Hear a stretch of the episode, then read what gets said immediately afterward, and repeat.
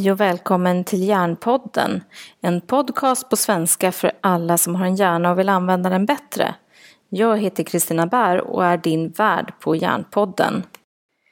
Idag ska vi träffa Mia Liljeberg som har skrivit en bok som heter Låt bilden göra jobbet. Mia är ingenjör och har tittat på hur vi kommunicerar och hur vi kan underlätta kommunikation genom att använda bilder. Mia och jag lärde känna varandra för ett par år sedan eh, när vi var på en gemensam resa till Kroatien och Mia fick mig att ta steget att skriva min bok. Att faktiskt våga göra det. Vill du ha kontakt med mig efter programmet så är du välkommen att mejla på kristina.exist.se eller ta kontakt via LinkedIn. Då går vi över till dagens avsnitt.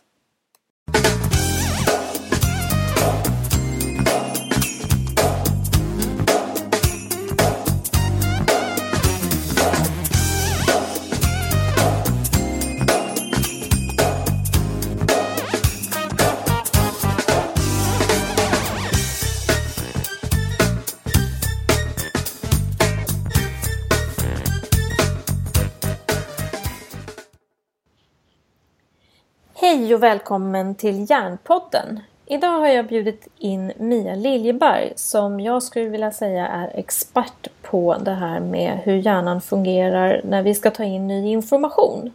Välkommen Mia! Tackar! Eh, berätta, vem är du? Jag är i grunden en eh, ingenjör i industriell ekonomi. Jobbat mycket med logistik och det gjorde att jag hade förmånen att jobba i de flesta världsdelar. Mm. Att bo och jobba i andra kulturer på olika, på olika språk. Mm. Och hade massor med missförstånd. Mm. Jag har fått uppleva ganska dyra missförstånd. Och det var då när jag byggde en fabrik i Vietnam 1998. Det var då som det stod klart för mig hur man egentligen skulle nå fram och det var ju genom ritblocket. Så sen dess har jag alltid med mig ett ritblock. Mm. För det är så himla lätt att kunna se huruvida vi förstår varandra eller om vi inte förstår varandra.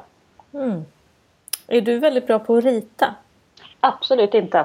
Nej, så det är inte en förutsättning för att man ska kunna visa genom att rita? Nej, alltså det är det som är kruxigt att folk tror liksom att jag måste vara bra på att teckna och nej men jag hade inte bra betyg i bild och så. Och det handlar inte om utan det handlar om något så enkelt som att med färg och form förstärka ditt budskap som du redan har i dina ord. Och, det gör vi redan. Så fort vi, så fort vi skriver ett mejl eller gör en rapport i Word eller så, så börjar vi strukturera upp våra ord med listor och understrykningar och fet stil och sånt. Och det är för att vi vill hjälpa mottagaren att förstå vår information. Mm. Och det som, det som jag tycker är så spännande med dig det är att du har hittat ett sätt att kommunicera om det här eh, i bildform. Alltså hur vi lättast kan förstärka vårt budskap med figurer, med andra saker som vi lättare har, har möjlighet att ta till oss än just ord. Mm, det är ju så att vi, vi pratar otroligt mycket i abstrakta termer. Och mm. abstrakta termer kan man ju inte riktigt förstå. Så att jag menar, skulle vi sitta här nu Eh, i den här podcasten bara prata abstrakta saker så skulle man ha svårt att skapa sig en bild av det. Men vi kan ju också prata i metaforer och liknelser och i storytelling och berättelser. Och då kan lyssnarna se det här framför sig. Och när de då ser de egna interna bilderna så blir det mycket lättare att komma ihåg vad vi har sagt. Mm, just det, så att egentligen så handlar det om att ta fram den andra sidokommunikationen. Att kommunicera, att kommunicera på fler kanaler. Mm. För det, det, är ju så enkelt att om vi, om vi pratar om ett ord, om jag, jag brukar använda ett exempel i mina föreläsningar där jag ber mm. alla att tänka på en hund på en matta och sen beskriva den för varandra. Och nej, vi tänker inte på samma hund på samma matta. Och då är det ändå ett väldigt konkret ord som vi alla har sett olika versioner av en hund. Vi har sett olika mattor. Och ändå så pratar vi inte om en och samma. Och det är precis så det är på företag där vi pratar om om vi pratar om förändring, organisation, budget för att inte tala om de abstrakta orden värderingar. Just det. Så att så länge vi pratar bara med orden, så, de abstrakta orden, så kommer vi ha olika förståelser. Ja, och då kan man måste... säga att hund och matta är ju väldigt konkret och de är ju väldigt olika de också. Absolut, men om, om vi då som ett företag eller en organisation, vi vill förmedla vad, vi, vad just vi menar med vår värdering. Och då måste vi bli tydligare och exemplifiera, konkretisera ner det. Så att det blir tydligt vilken typ av hund vi pratar om. Mm. Vad menar vi med professionalism? Vad menar vi med bemötande? Mm, just det. Så att egentligen kan man säga att det du gör det är att hitta eh, hitta en väg för företag och eh, människor att kommunicera bättre. Mm. Och att förstå varandra. Precis, det, det, är inte så att vi behöver kommunicera mer, inte alls. Vi kommunicerar fullt tillräckligt varje dag. Det, det skapas otroligt mycket information varje dag så att det vi har problem med det handlar inte om att nå ut utan det handlar om att nå fram i det totala bruset. Jag menar, det fanns en tid i början då vi faktiskt läste alla våra e-mail. Ja, vi har kommit förbi den tiden nu för att nu är det så otroligt mycket information så nu handlar det om att sticka ut. Att det du vill få fram, för, förenkla, förstärk, förtydliga så att det blir lätt att inte bara förstå informationen mm. men att göra det så enkelt förpackat så att det är lätt att förstå, komma ihåg och återberätta. Mm. Använda. Vill, mm. Ja, det är så vi vill att budskap ska, ska färdas vidare. Om vi ska implementera en ny, ett nytt sätt att jobba med instruktioner och processer, då måste vi göra det så tydligt så att andra kan berätta för andra samma version. Just det. Och det här är ju verkligen någonting som, som är intressant. För att ibland så kan vi tycka att vi är överens. Mm. Men om vi går ifrån ett möte och vi är åtta personer på mötet så går vi med åtta olika versioner i regel från det mötet. Det är väldigt troligt att vi går med olika versioner om vi bara använder eh, den verbala kanalen, att bara prata till varandra. Mm. I och med att det ligger så mycket eh, förutfattade förståelser av vad vi menar. Men däremot om vi skulle börja visualisera, vi går fram, vi ritar på ett papper eller vi försöker på något vis konkretisera med, bara med att konkretisera med exempel. Jaha, du menar det här? Jaha, så ser vi huruvida vi har ett samförstånd eller ett missförstånd. Mm. Och jag tänker en annan del då som jag eh, som du vet att jag är jätteintresserad av det är det mm. här med hur vi tar in information. Det finns ju en begränsning i vår förmåga att ta in information om man till exempel sitter på en föreläsning eller sitter på ett möte. Det går inte att ta in för, för komplexa samband. Till exempel ett sånt här typfel är ju när man ser en overhead eller en eh, powerpoint med massor med staplar och diagram. Och så mm. pratar man om någonting helt annat. Mm. Fast eller... staplarna och diagrammen är uppe. Mm. Och det där, det där är ju väldigt, väldigt vanligt. Att, mm. man har, att man fortfarande har en bild framme men har, man har gått vidare och börjat prata om någonting annat. Och då har du ju en konflikt i budskap, det vill säga dina åhörare, dina deltagare hör dig och tittar samtidigt och de får inte ihop det. Just det. Det, det som också händer ofta det är ju de som faktiskt pratar om det som står på powerpointen. Mm. Men de använder så mycket text på powerpointen så att deltagarna sitter och läser istället. Just det. Och, och egentligen och bryr sig ja. inte vad du säger. Absolut inte. För, de, för att hjärnan har, när hjärnan ser text så slår den över till att läsa först. Och det är det som är så bra. Det är det som gör att att vi faktiskt kan köra bil i hela världen. För att vi, våra trafiksymbolerna är ju visuella, har ofta väldigt, väldigt lite text så att vi liksom ändå kan förstå och förhålla oss till det. Men när det väl dyker upp text så kan vi läsa den. Mm, just det. Så att någonstans här så har vi en hjärna som, som vill avkoda det som står framför oss men symboler är lättare för hjärnan att hantera för den får mer en allmängiltig eh, förståelse det går mycket snabbare att avkoda en bild än ett ord. Mycket, mycket snabbare. Så att, så att, på så vis så minskar ju också den kognitiva belastningen. Så att gör det enkelt för, för andra att kunna ta till sig din information. Mm. Det, kanske, det kanske är lätt för mig att tänka så just för att jag har varit utbränd och jag vet att jag har en begränsad kapacitet i min hjärna nu. Liksom. Men mm. Jag är absolut inte, har inte, har inte alls lika bra koncentration, uppmärksamhet och minne som jag tidigare har haft. Mm. Så jag, jag ser en drastisk skillnad. Mm. Just det. Men egentligen så kan man inte utgå från att alla har samma förmåga heller. I podden har jag pratat jättemycket om det här med ADHD och, och eh, ADD och Asperger och sånt där. Och en av de begränsningarna framförallt för ADHD och ADD är ju att man har en begränsning i, i uppmärksamhet, koncentration och arbetsminne. Mm. Och jag tänker att om man ska få alla att vara med i en grupp så kan vi ändå förutsätta att det finns mer än en som har problem med det här. Det är inte unikt på något sätt. Nej, och det, det handlar inte bara om, om att man har en diagnos eller något sånt, utan man, man ska faktiskt tänka på att vi har alldeles för mycket intryck idag så att man måste lägga mer energi som sändare att förpacka sin information och sitt budskap för att den andra ska kunna ta till sig. För att det är mycket mer brus. Du vet, du vet inte i vilket tillstånd eller vart din mottagare befinner sig när den tar till sig din information. Du vet inte vad som händer i bakgrunden, vad den har i, i tankarna och så vidare. Så att eh, du har inte den där odelade koncentrationen längre som man ofta kunde ha i möten och så. Mm, just det. Eh, och, och, jag satt här och tänkte lite så här parallellt med när, när du pratar att eh, förutom att vi har ett informationsbrus mm. så har vi ju också eh, tänker jag, olika förmågor att ta till oss olika kanaler. En del är ju väldigt duktiga på att lyssna på ord, och alltså lyssna på språket. Andra är ju mycket mer visuella och när jag har mm. sett studier på det här så verkar det som att det visuella är mycket starkare. Mm. För och, många.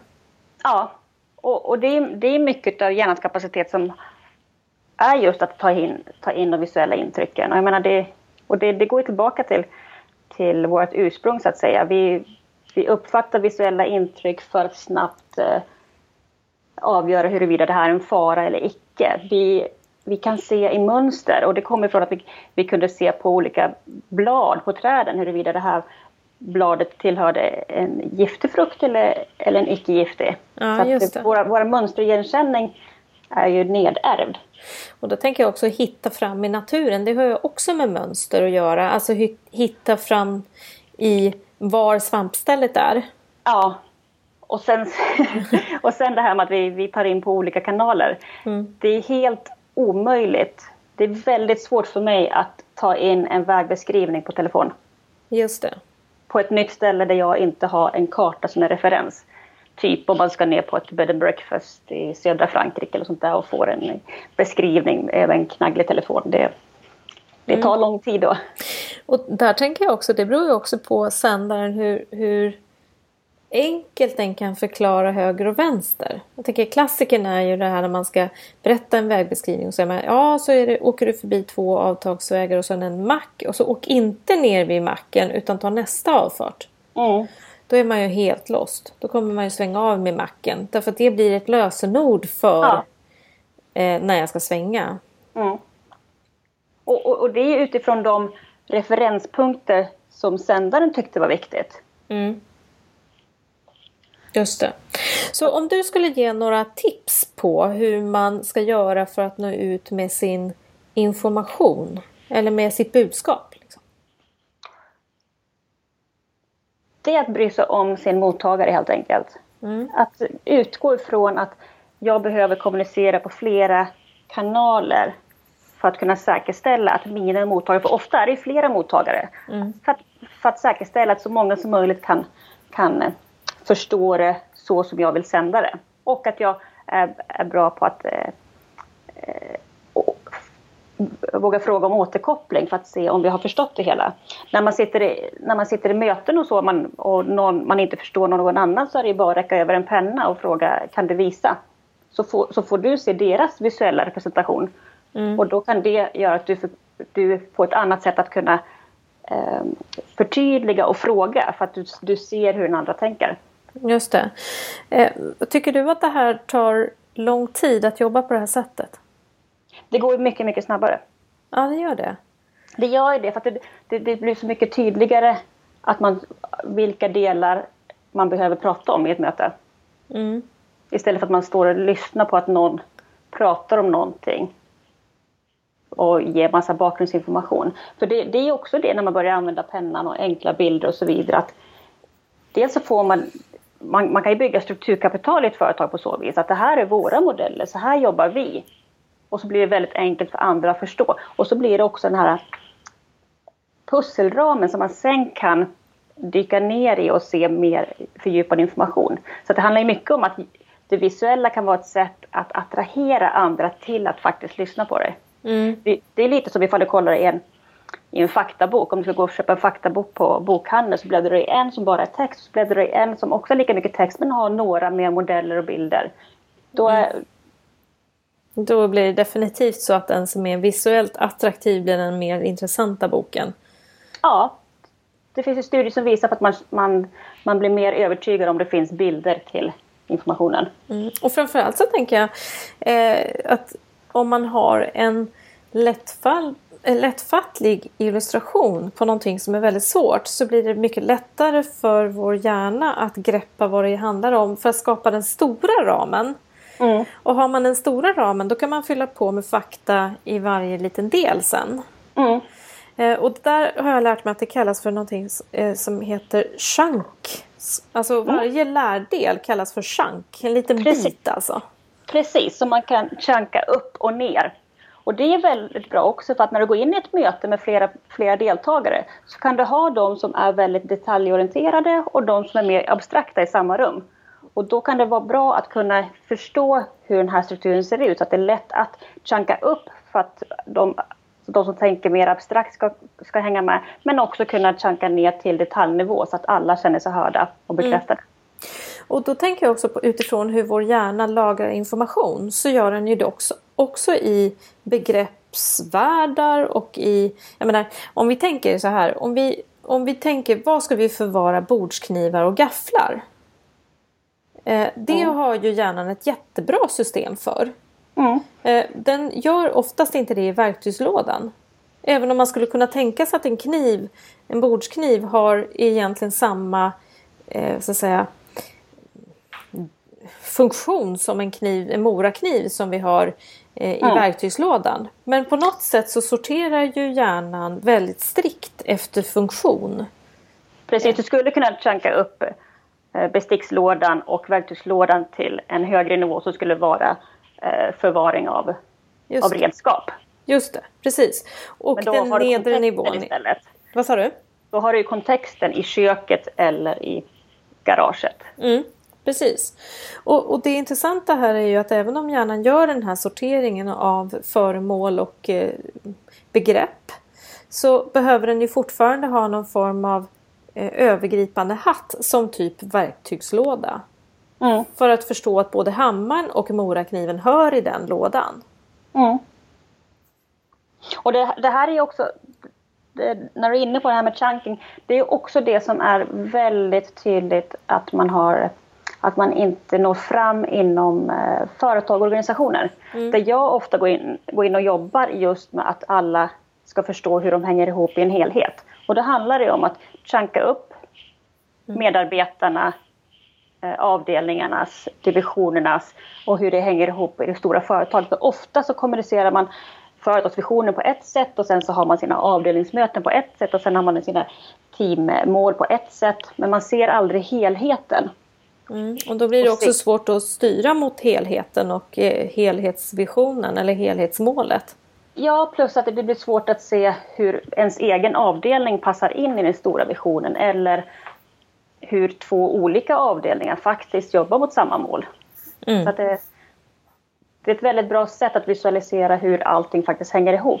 För ofta är det någonting man kan glömma om man sitter i ledningsgrupper och så. Att man, då har man den här helhetssynen och ser hur det hänger ihop men man glömmer att berätta det för medarbetarna. Mm, just det. Eh, alltså, det här är superintressant för att jag, i podden har jag pratat ganska mycket om ledarskap och där, har det ju, där är ju en del att tydliggöra roller. Eh, alltså vem är, eh, vem är det som gör vad på firman? Den typen av information. Att tydliggöra roller underlättar ledarskap och underlättar samarbete. För att inte tappa saker mellan stolarna och sådär. Eh, men den, det som slår mig nu att det här är ju precis lika viktigt i själva kommunikationsflödena. Alltså att tydliggöra hur vi kommunicerar, inte bara i tonläge och så utan även i själva strukturen. Ja, och då är det ju så att vi har ju så otroligt mycket, i och med att vi, vi har en otrolig kapacitet med, vad det gäller bilder och eh, vi kan återanvända den förståelsen som vi pratade om med verktygslåda. Många kan liksom förknippa och associera till en verktygslåda, vad, vad den är bra för, vad den har för begränsningar och så. Mm. Och när du var inne på det här med ledarskap, att det finns väldigt mycket man kan göra med bara enkla, eh, enkla linjer. Och till exempel en streckgubbe som jag brukar använda väldigt mycket med olika ledningsgrupper.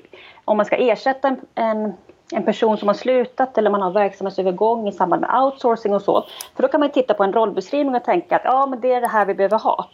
Mm. Ja, eller inte, för det är inte alltid som en person uppfyller en rollbeskrivning till 100% och ingenting mer. Nej, just det. Utan det är fortfarande en unik individ som passar in på rollbeskrivningen så gott det går. Mm. Så, att, så då brukar jag göra en streckgubbe bara med ett huvud och två armar och sen så två ben. Och, det, och så kan man dra ett streck under huvudet och så drar man ett streck ovanför benen. Då har man fått tre nivåer. Och då kan man se det som att på vänster sida så kollar man på vad och vi säger att det är en person som har slutat och vi behöver ersätta den. Vad behöver vi faktiskt att den ska kunna göra? Mm. Eller om vi har en verksamhetsövergång, att det är en människa som ska gå vidare till, till leverantören eller tvärtom. Mm. Eller vi ska ta in en konsult. Så på vänster sida av personen så skriver man då vad den, vad den tidigare personen mm. gjorde strategiskt och på armarna taktiskt och sen så på fötterna eh, operativt. Mm. Då är det liksom att vad var, den, vad var den personen ansvarade för? Vad var den koordinerade med delegerat ansvar? Och mm. vad var den faktiskt gjorde? Vad var den utförde? Mm. Och då helt plötsligt har du fått ner din roll, den verkliga rollbeskrivningen i tre nivåer på ett betydligt tydligare sätt än vad du kan göra när du läser de här Word-dokumenten som man ofta har sin rollbeskrivning i. Mm. Med sida upp och ner och så har man ändå olika uppfattning om vad man faktiskt skulle göra. Just det. Och sen så lägger du då på andra sidan, okej okay, den här nya personen, ska den göra alltihopa? Nej, troligtvis så kan det vara så att nej, men vissa uppgifter kanske man flyttar över för att den kanske inte har den kompetensen när den kommer in ny och så vidare. Så då kan man diskutera utifrån de tre nivåerna också. Så på så vis har du chankat upp arbetsuppgifterna till en, en, en enklare nivå att prata om. Det vill säga, är det en strategisk uppgift, en taktisk eller en operativ? Mm. Mm. Just det, så här kan man säga att det här är ett typiskt exempel på hur man kan använda en bild för att visualisera och för att strukturera upp eh, till exempel en rekrytering eller plocka in en konsult eller Precis, som ett, ja, som ett diskussionsunderlag i, med en rekryterare eller eh, med HR eller så, när man vill liksom bara, vad är det faktiskt vi söker nu? Men, mm. men, sen, men sen också de här enkla bilderna är väldigt enkla att använda sen i sitt metodmaterial. Att, men så här tänker vi när, vi när man ser att den har funkat några gånger. Ja, men så här tänker vi i våra rekryteringar. Så här tänker vi i det. Mm. Och helt plötsligt får man då ett mycket enklare gemensamt sätt att arbeta. För vi är ju fortfarande väldigt texttunga. Mm. Just det. Och text är ju också någonting som är ganska eh, Alltså text, textmassan som man skulle vilja överblicka varje dag exploderar ju exponentiellt. Mm. Det går ju inte längre att hålla jämna steg med den forskning inom alla områden som man skulle vilja överblicka. Till exempel. Om det ändå vore så väl, ja precis. Mm. Det, det, finns ju så otroligt mycket som man vill hålla sig ajour med och som man bör hålla sig ajour med. Mm. Och, och då är kanske inte text det snabbaste sättet. Nej. Det, är ofta, det är ofta det mest detaljerade sättet. Men för att snabbt få alla till samma nivå. Och tar vi då in aspekten att vi har väldigt många som kanske inte har svenska som modersmål. Mm. Och att vi ofta jobbar på engelska och vi har ibland tolkar också. Då blir det så här, ja, bilder är ett bra sätt att få alla att prata om samma sak. Sen kan man använda tolkar och översättningar när man går ner på detaljnivån. Mm, just det. Jag har använt det i förändrings, när man har gjort stora globala förändringsresor, att vi har tagit fram ett litet bildmaterial. Så att det här är de bilder vi använder över hela världen. Mm. Och sen så har man globala bilder och lokal eh, dialekt. Och sen förklarar man dem på sitt språk med, med sina uttryck. Just det. Eh, jag blir verkligen så superinspirerad för jag, jag, ser ju situationer där det har blivit otydligt i organisationer just därför att man inte har ett sätt att kommunicera som är hållbart utan ganska mm. godtyckligt. Det beror på lite vem som sitter där och hur bra personen är på att kommunicera eh, hur resultatet blir. Ja, det, det, finns ett så fint uttryck att, eh, som gäller för oss föreläsare och eh, utbildare. Att eh, underskatta inte dina deltagares intelligens men överskatta inte deras kompetens. Ja, det. Och det är just att man, det är lätt att man pratar över huvudet och att man inte vågar, man som deltagare inte vågar fråga de dumma frågorna. Mm. Helt rätt. Ja, jag blir verkligen, jag, jag tappar lite ord här känner jag. För att jag, jag, blir, jag ser att det, det finns så många olika nivåer att prata om det här med hur vi bearbetar, tar in information och också ser jag ju kopplingen till hjärnans sätt att bearbeta det. Mm. Alltså, eftersom hjärnan är, har ett arbetsminne praktiskt sett skulle jag säga som, som handlar om att kunna hantera fyra, fem informationsbitar eller sån här chans som vi var inne på. Mm. Rent praktiskt. Men om vi hamnar under stress då blir vi ju ännu sämre på det. Och tänker jag då att man ska sitta i en förhandling där man då kanske inte får igenom det man vill och har ett ganska dåligt arbetsminne och samtidigt inte en kommunikationsform som leder framåt. Mm. Det är klart man strandar. Precis, och det, det har just med den här begränsade kapaciteten att göra. Och jag menar, och tittar man då att man skulle ha all den informationen i bara abstrakta ord så blir det mycket svårare att koppla tillbaka. För det kan, du kan ju släppa från arbetsminnet till långtidsminnet och, och det gör man ju mycket lättare när man har de här visuella, visuella grupperingarna. Mm, och då går det åt mindre energi rent konkret in i hjärnan. Det är ju det som är ja. grejen med det här. Eh, att har man ett gemensamt språk så blir det någonting som man kan bearbeta den nya informationen med arbetsminne men den den kända informationen tar långtidsminnet hand om mm. i igenkänning. Precis, den associerar tillbaka snabbt. Att vad, vad, vad, vad handlar det här om? Och så mm. blir det mindre att ta hand om i varje ny information. Mm, precis. Och det är eh. också därför man, ska, man, ska, man bör eh, notera med mindmaps istället för linjärt. För, för hjärnan tänker ju inte linjärt. Men om, du men om du gör dina noteringar i mindmaps så skapar de här visuella grupperingarna så att det blir lättare för hjärnan att associera och se var de hör hemma. Mm, och också tänker jag att komma ihåg då. Mm. Än i det linjära.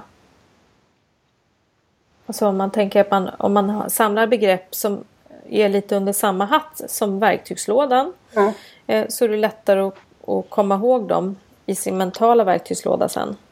Ja, för det finns ju studier som visar på det. Just att vad är det bättre att anteckna för hand eller på datorn? Och då är det det att antecknar man på datorn så blir det ju ord för ord. Det, blir, det vill säga att det blir mer att du bara transkriberar talet utan att lägga in så mycket eh, tankeverksamhet och reflektion. Däremot om du noterar för hand och använder färre, färre ord så blir det att du, du bearbetar informationen samtidigt. Mm. Och det gör ju att då blir det lättare att komma ihåg den också. Mm, just det.